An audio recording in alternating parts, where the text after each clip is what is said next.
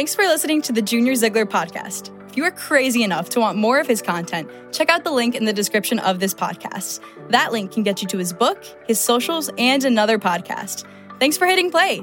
Here's Junior.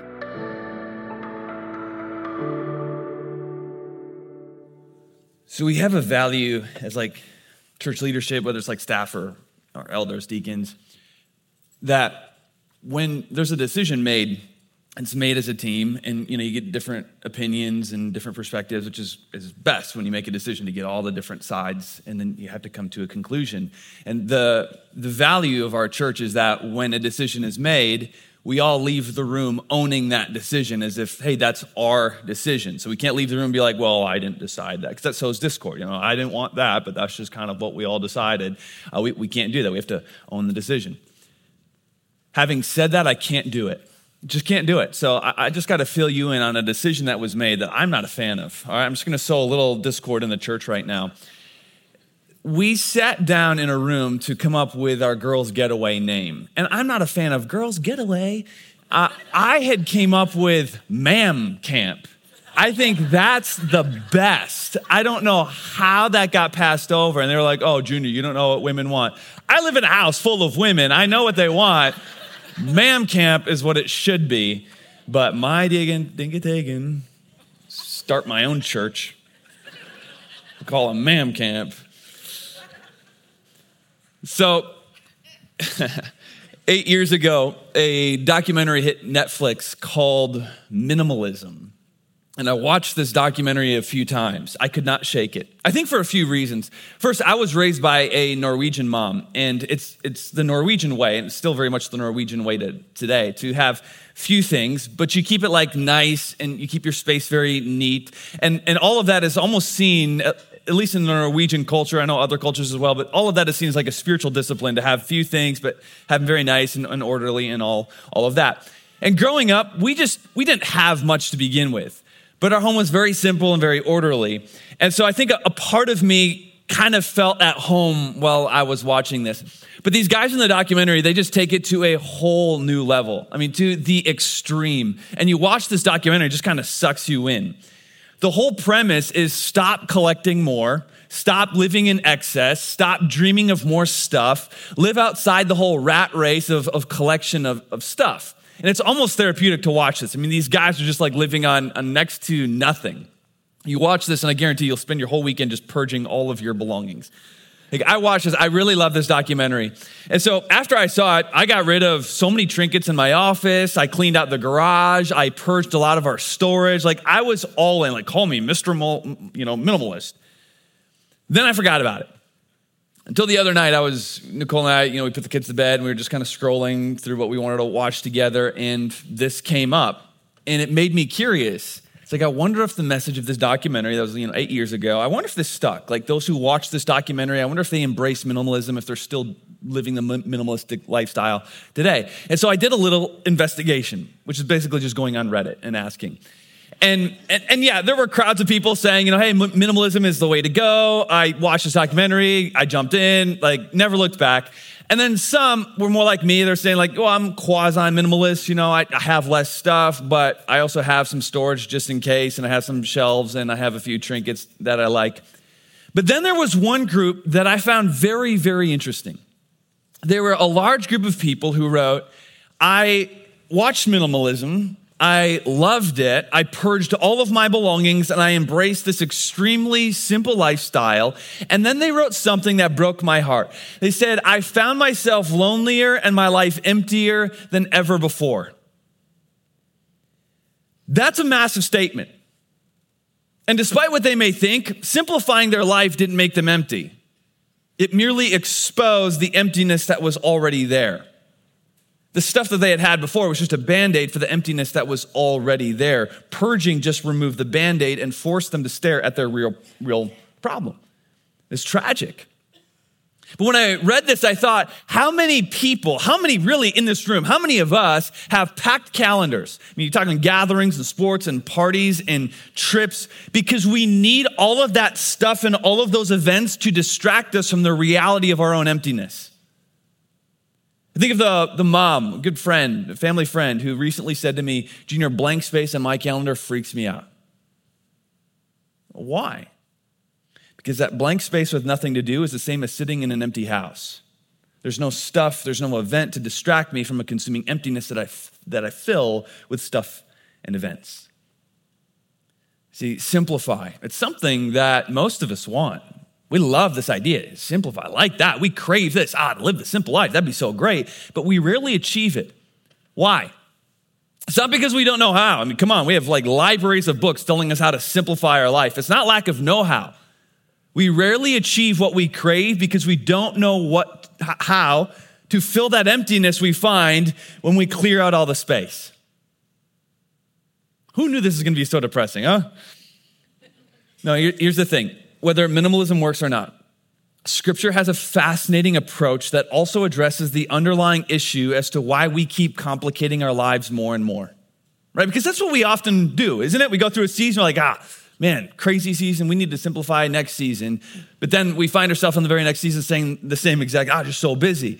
Because this world keeps baiting us to living these complicated lives, and we keep running to all of that bait like a street addict. And then we're frustrated because we're doing so much, but really accomplishing so little. And it's why I love Scripture. Not only does Scripture teach us how to simplify, it addresses our compulsion to complicate, to go back to that which frustrates and slows us. And so today, we confront the real issue.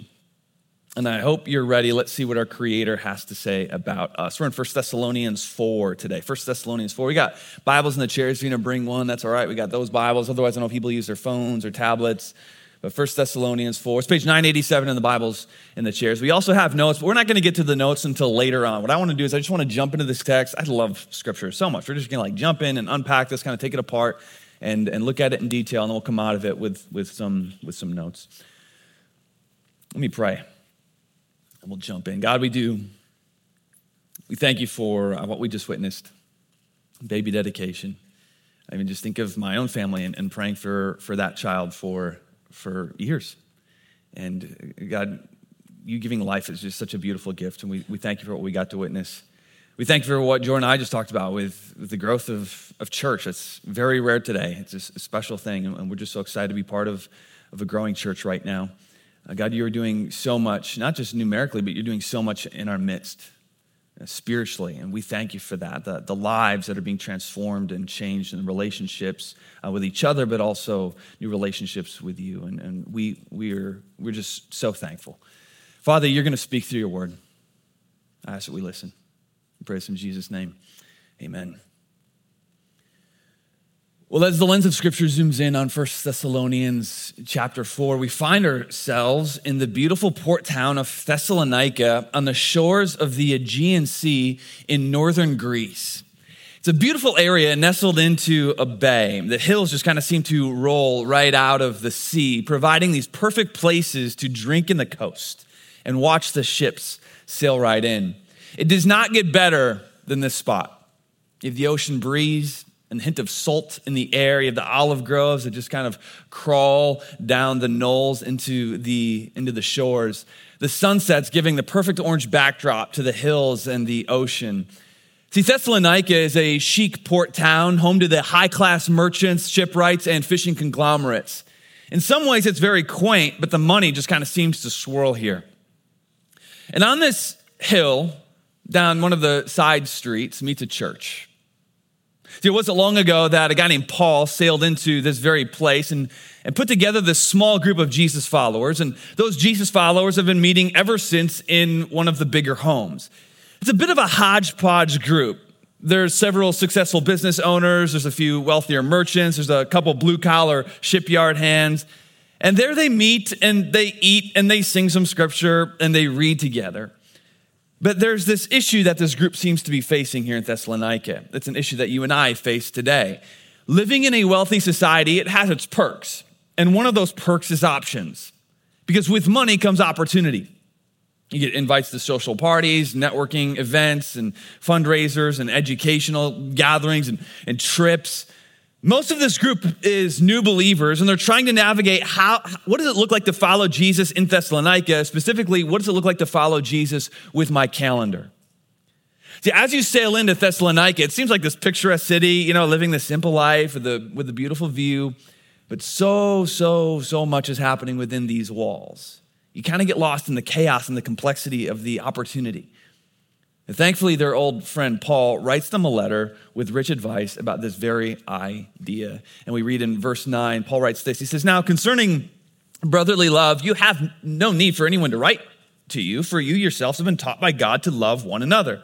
For that is indeed what you are doing to all the brothers throughout Macedonia. A little Snapple fact I don't know if you like highlighting your Bibles, which is a good idea. That word brotherly love there is the Greek word Philadelphia, which is like Philadelphia, Pennsylvania, city of brotherly love. I don't know, kind of cool.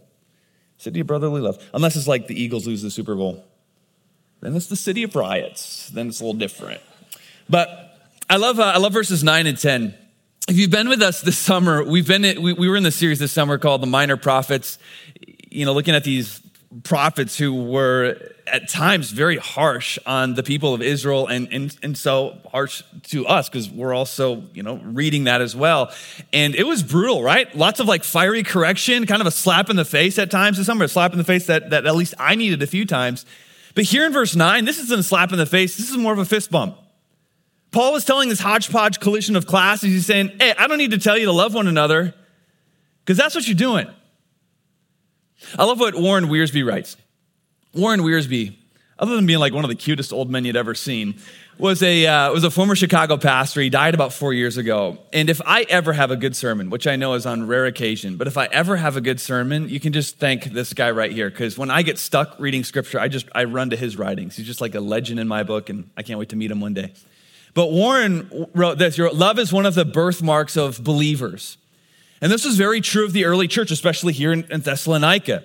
So much so that a, pagan historian who wanted to just slaughter the church in his article, he ended up writing, Behold, how they love each other, how the churches love each other. Because the wealthy would live like middle class to lift their, their brothers out of poverty. The wealthy would live like middle class to be able to do more ministry as a church. Maybe think like, okay, Junior, that's cool, but what does this have to do with like simplifying my life? everything. This is where we start, and this is where Paul starts. This is massive. What tends to pull us to complicating our lives more? What tends to pull us to accumulating more stuff, and what tends to pull us to, to filling our calendars? I'll tell you, it's the rat race. We need to keep up with the Joneses. We need to drive what they drive and we need to be with those people, and the kids have to be there, there, and there because those kids are there, there, and there. We often complicate our lives to keep up with everybody else. And in these two verses, there's something so precious and so profoundly brilliant, and I just don't want to rush past it. Often, the first step towards simplifying our lives is to decide to love others instead of keep up with them. I'll say that again. Often the first step to simplifying our lives is to decide I'm just going to love others instead of trying to keep up with them at every turn. You know who comes to mind when I read this verse? A guy named Steve Arnold. Steve Arnold is one of our elders at our church. He goes to this campus. You may know him. Um, he might be teaching our kids right now, actually. Steve runs a successful business, and he's pretty much like an inventor. Like you ever, you ever go to Top Golf, and you know those machines that like spit the balls out into your buckets?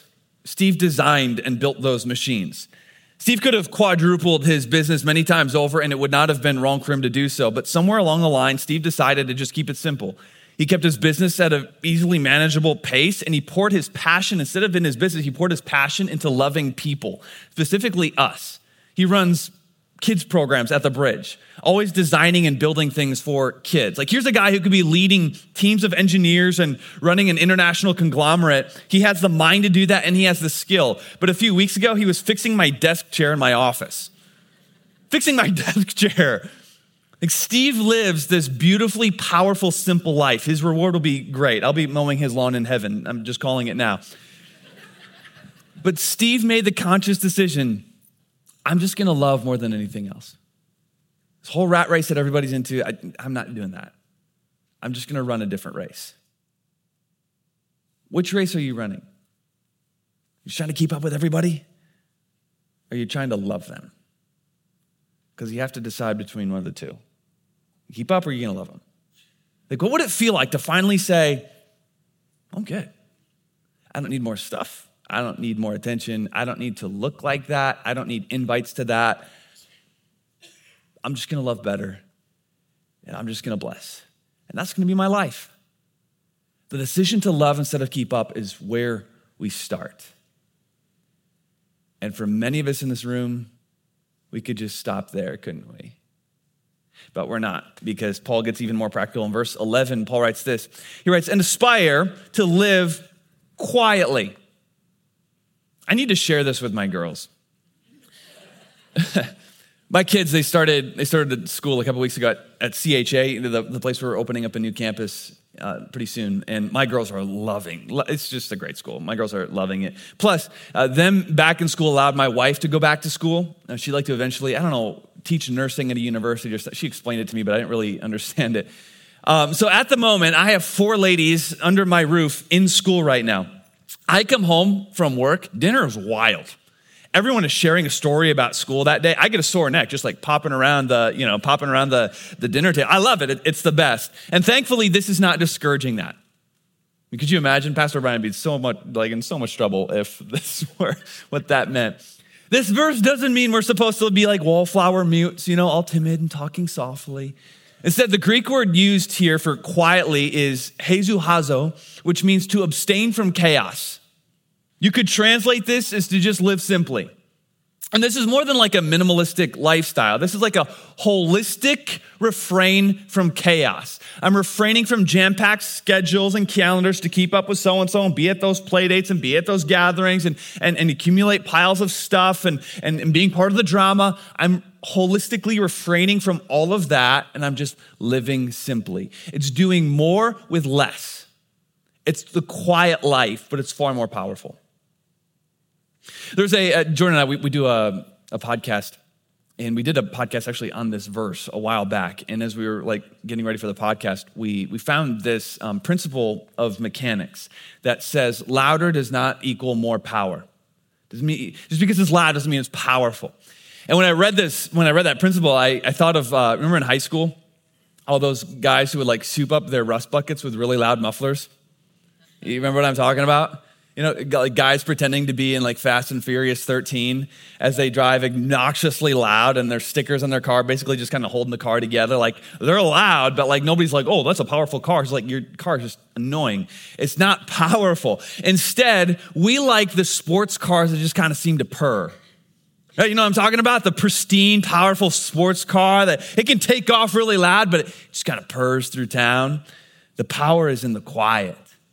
See, the loud rust bucket cars are a lot of people's lives today, a lot of our lives. Just like so loud, so chaotic, event to event, working overtime, running kids from sports to sports and parties and play dates and weekend trips and family gatherings, like room. Always complain that we're so busy.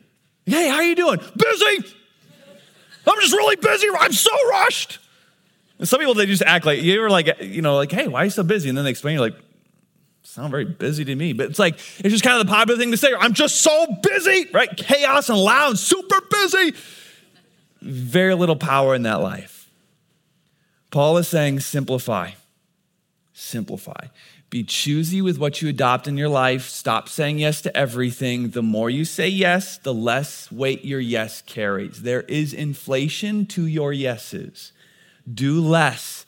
Say no to the, to the lesser things. Do fewer things so that you can do them with power. It's actually your no's that give power to your yeses. Live quietly.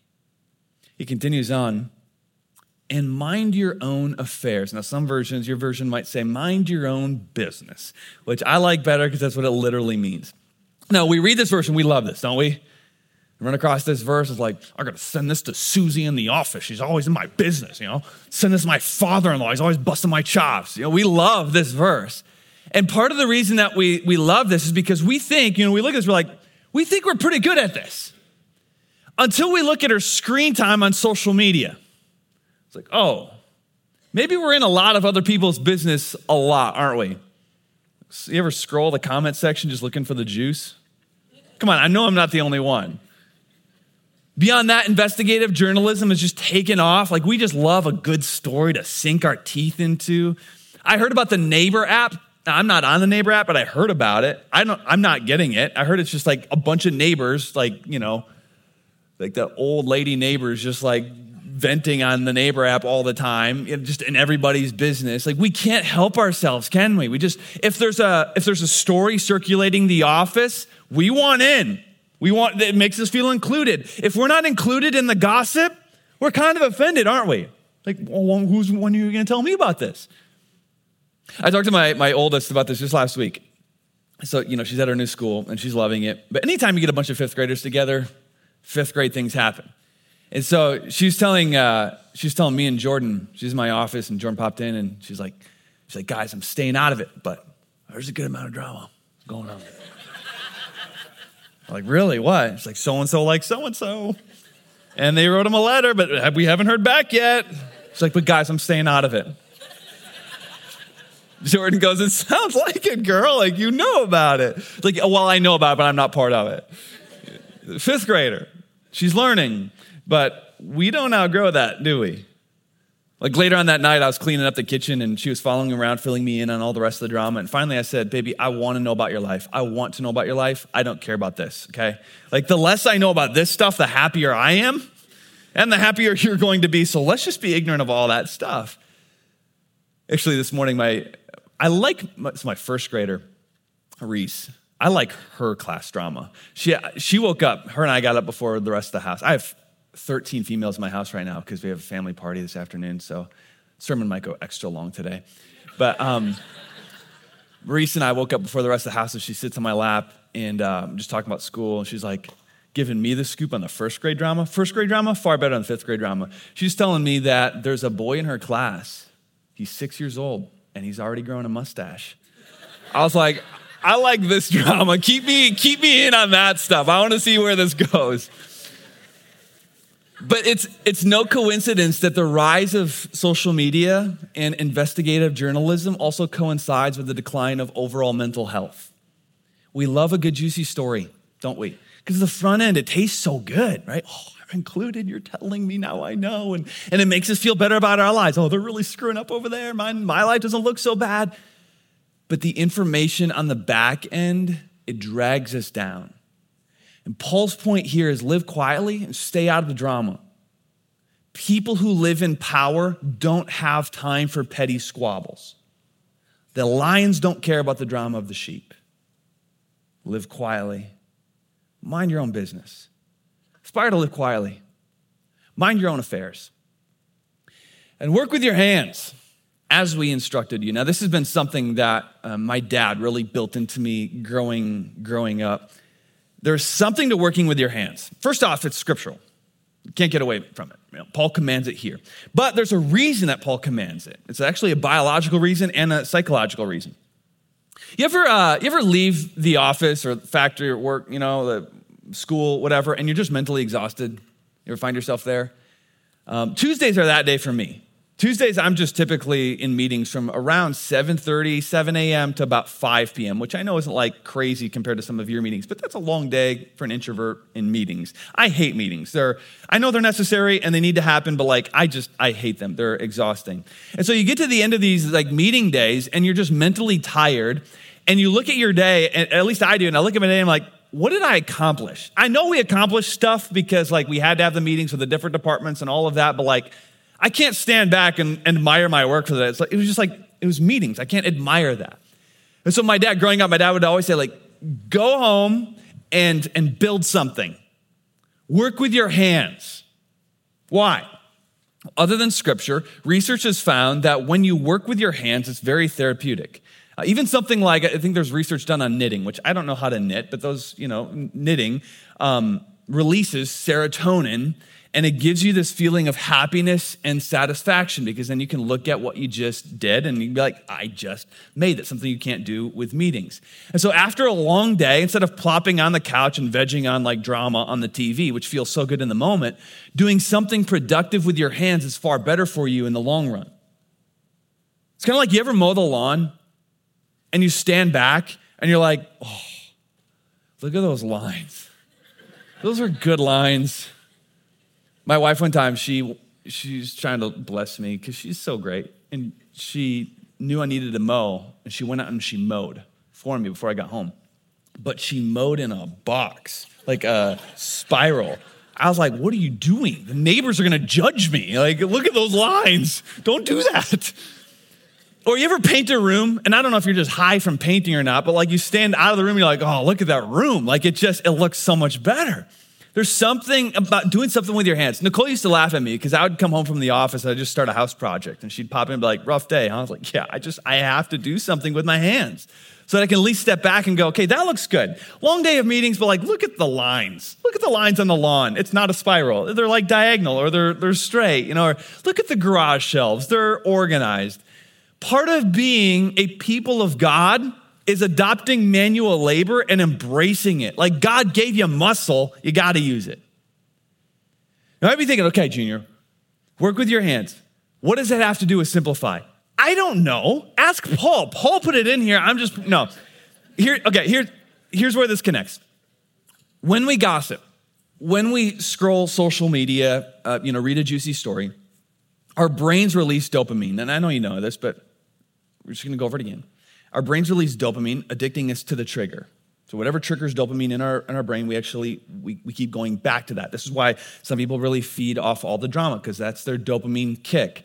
It's why some of us can't go 30 minutes without looking at a phone, because that's where you get your dopamine. I've seen you. I've seen you since I started preaching. Um, you know, you just need that hit of dopamine from the phone. Paul is saying to live simply, get your dopamine from your right source. Hard work releases dopamine.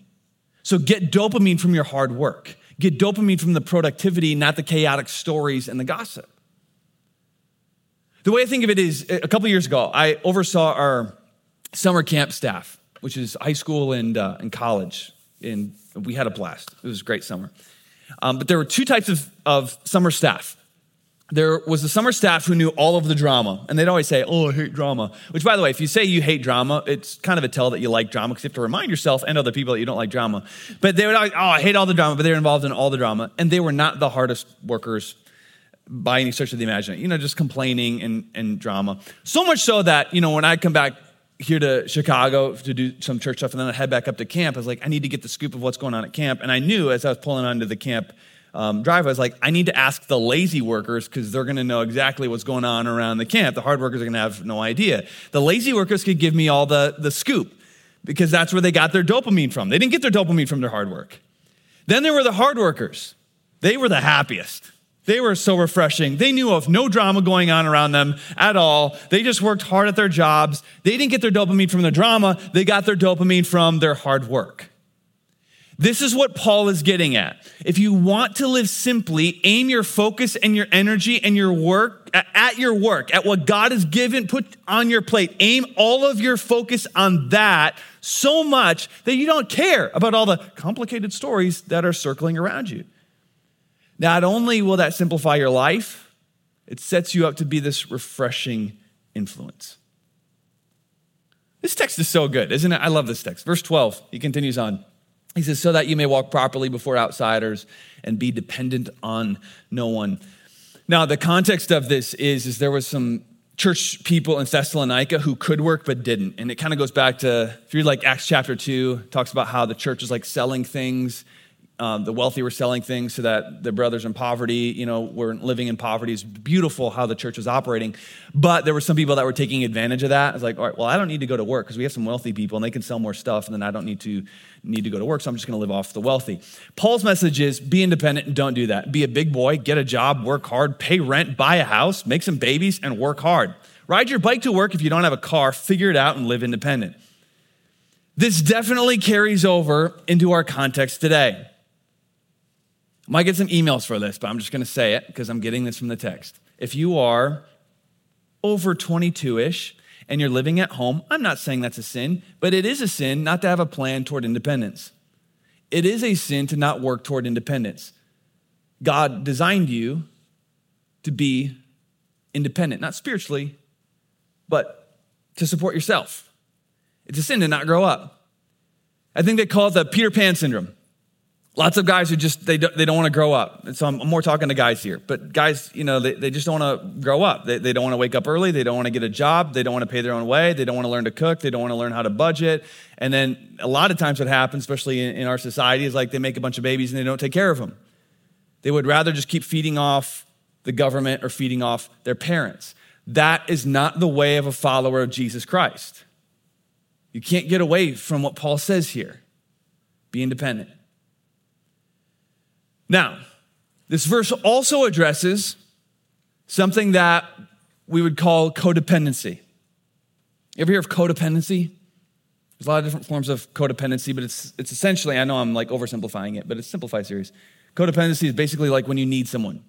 It's like a, a clingy friend, a, a needy boyfriend, a needy girlfriend. You can't be alone, a high maintenance spouse. Paul is saying, don't be needy, clingy, obsessive, high maintenance person simplify by becoming more independent and not needing people. Why? Well, first off, lots of drama just spills out when you live that way, but also so that you may walk properly before outsiders. People who follow Jesus into a more simple life, they stand out in this world. Because in a world of chaos and rat races, dependency and mental health crises and dopamine addicts, it's Jesus followers who simplify and they stand out because that is refreshing. It's a great text, isn't it? Now, we haven't gotten to any notes. My apologies. I just love this text so much. It's just kind of fun to take it apart. But let's hit these notes before we before we end. These come right from the text. Number one, embrace a quiet life to find a bigger perspective. Embrace a quiet life to find a bigger perspective. Constant busyness shrinks our perspective. Busy people don't see the big picture. They're too locked in on their full schedule to be able to zoom out and have a bigger perspective. Just constant busyness. It might give you a rush. A lot of people who are addicted to stimulus, they just love being in a hurry all the time, but it actually kills their perspective. Uh, this is why kids who grow up in more chaotic homes, kids who grow up in like homes that would just pack schedules, always busy, lots of activity, those kids will be often become either stimulus addicts and or struggle with being creative. It's in the quiet life that God gives us a bigger perspective. Think about it like, you, uh, you know the story of Elijah? I love Elijah. He's a prophet of God, super BA. I love that guy. When God spoke to Elijah, you remember the story? It wasn't in the tornado, it wasn't in the fire, it wasn't in the earthquake. You remember when God spoke to Elijah, what it was in? It's the whisper, it's the quiet. This is where we hear from God the quiet. And I really do believe that Jesus followers should have bigger perspectives than everybody else on this earth because we embrace the space where God speaks in the quiet. Most people today are very uncomfortable with it being quiet. Jesus followers embrace it. Now, this does not mean cancel all of your plans, erase everything on your calendar, and be lazy. Not saying that. What this does mean is being intentional with what you put on the calendar and why you put it on your calendar. Think of like right now, my, uh, my daughter's gymnastic gym is relentlessly trying to, to get, get us to put her in uh, two hour classes twice a week at their gym. And I know it's for money, but they keep on saying, You're wasting her talent. You're, it's like, All right, great sales pitch. But Nicole and I, we put our foot down. I was like, No, we're, we're not going to do it. Like one time a week is enough. I want my youngest in my home because I have far more to offer her than a gym. And I want her bored sometimes. And I want her in the quiet because that's where the good stuff is just had a conversation with my other two because you know this in school now it's like all these different options that they can take. It's like no you have to pick one thing. Now that's just my rule. I'm not saying you have to but it's like you have to pick one thing because i want you bored sometimes and i want you in my house bored with me sometimes so, this might mean saying no to some things, but it definitely means adding margin between activities, not cramming everything together to be in a rush, but creating some space between events and vacations and parties to be bored, to, to have quiet, and to reset and to regain that bigger perspective that we can lose when we go, go, go, go, go. We get this from Jesus. Remember, like Jesus was pulled in many different directions, but how often in the Bible could Jesus just not be reached? Quite a bit in the Gospels. Jesus lived this powerful life, but it was often in the quiet. Number two, learn the art of no. This is going to be hard for some of us, so let's talk about this. Learn the art of no. Just like Thessalonica, our prosperity gives us many options options for extracurricular activities, sports, events, parties, trips, ventures, Paul's point is we have to be intentional. If we're not intentional, our calendars will run us instead of us running our calendars. This world will always bait you into chaos. Learn the art of no. And learn the art of no in a couple areas. First off, learn how to say no to overscheduling. Overscheduling is not a virtue. Just because there's space on the calendar, it doesn't mean you should do it. One of the craziest stories in scripture is, I just find this like a wild story, is when um, there's a line of sick people outside the house where Jesus is staying. So word got out that Jesus is staying at this house. A bunch of sick people come up. They line up outside the house. Long line off the porch. Jesus is nowhere to be found though. He snuck out and he found a quiet place. So his disciples, they go looking for him. Finally, they find him. They're like, hey, there's like a line of sick people waiting for you. Let's go. Come with us. They need to be healed. And Jesus says, no. Essentially, Jesus says, I'm not a hospital. I'm a preacher. I came to give the gospel not just heal people. I'm not going to be baited into being a hospital. That's wild. Like those people went home that day not being healed because Jesus wouldn't be baited into the lesser. And I fear that many of us are living less powerful lives because we keep taking the bait into the lesser. We keep taking the bait to fill our life with lesser chaos. Meanwhile, we're not serving, we're not living in true community, we're not in God's word much, there's not much quiet in our lives, and we're just spinning our wheels. We're just too busy with the lesser. Learn the art of no. There are things that are worth your time, but there's also things that just simply aren't. And you need to learn the art of what to say no to. We take the lead from Jesus. Jesus said, I'm here to preach the gospel. That's what I'm here for, so I'm going to say yes to that stuff. So I'll ask you, what are you here for? Why does God have you on this earth? Why is your heart beating right now? Why are your lungs filling with air? Is it so that you can go to parties? Or is it so you can be part of community? Did God put you on this earth for sports or for serving? What are you here for? When you understand what you're here for, now you know what I, what I need to say yes to and what I see, need to say no more to. Say no also to drama. To drama. And I know I need, don't need to tell you any of this because nobody's dramatic in here. But uh, another way to put this, and call me cheesy, but I don't know, I just thought it was like, eh, this will stick. Say no to being in the know. I just don't need to be in the know. This world's drama is just not worth knowing. Often the timelines are just not worth scrolling. The article sometimes isn't worth reading. The podcast, I get people sending me like gossip podcasts, and I'm just like, I don't care. I'm not going to listen to it. It's just not helping me. It's a cheap dopamine hit that uh, just hurts me in the long run. Like, what's the DARE slogan? Just say no. Just, just say no to being in the know. Then, number three, showcase something different. This is how Paul finishes. Like verse 12, Paul summarizes the whole thought. Why are we doing this? Aim to love, live quietly, mind your own business, work hard. Why are we doing all this? So that you may walk properly toward outsiders. You're the showcase. This world is chaotic. This world is stressed while it spins its wheels, accomplishing very little. And as Jesus followers, we offer something far different. Remember, we follow the one who said, My yoke is easy and my burden is light. If you follow Jesus, your life is to be living proof of this in the chaos and the stress of this world, we showcase what it's like to hold the gospel. We found what we're looking for. The emptiness that this world is trying to mask with schedules and stuff, Jesus Christ filled that emptiness in us. We don't need the distraction. And so forget the rat race. We're running a totally different race, and it's how we can love people better. And forget who's who. We've already found him. Our simple lives are these refreshing oases in a world of chaos.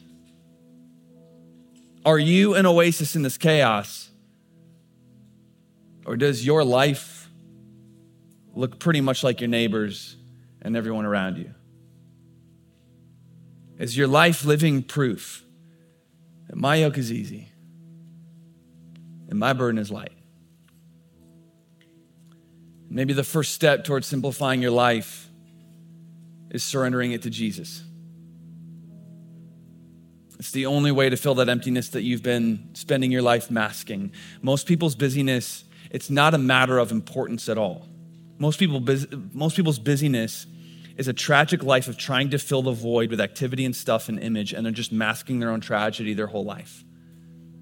It's why Jesus beckons you surrender it. My yoke is easy, my burden is light. Surrender it. All you want is found in Jesus Christ, and you can embrace Him today where you're sitting. Scripture says, Whoever calls on the name of the Lord will be saved. God wants to save you from this rat race that you've been exhausting yourself running. But for those of you who have embraced Jesus, are you embracing His teaching? Does your life, does your schedule, just, just the way about you, does it prove that Jesus' yoke is easy and his burden is light? Is your life a living example of the gospel? Or are you just constantly taking the bait to fill your life with the lesser? I want to refresh God's calling on your life. Aim to love more. Obsess about that. How can I love more today? Live quietly. Mind your own business. Work with your hands so that you may walk properly before outsiders. See, the simple life is not some pie in the sky that we can dream of having.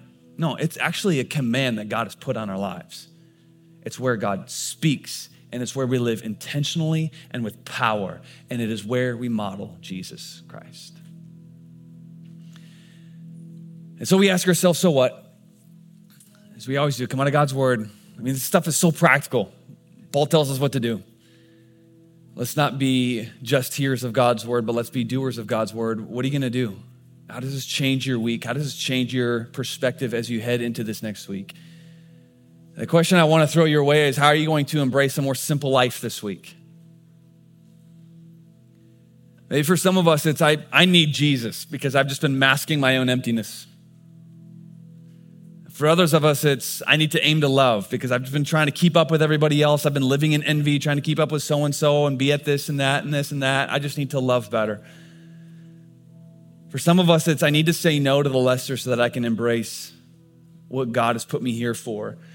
For others of us, it might be I need to add margin. I need to approach my calendar differently. I don't know, what is God putting on your heart? Because this is what God does. We open up God's word, the Holy Spirit works, and He puts something on our What's He putting on your heart? How are you going to simplify this next week? Thanks again for listening. Again, for more content, just scroll down to the podcast description and follow the link. Before we call it, would you be kind enough to share this podcast? It goes a long way. Blessings on you today. See you next time.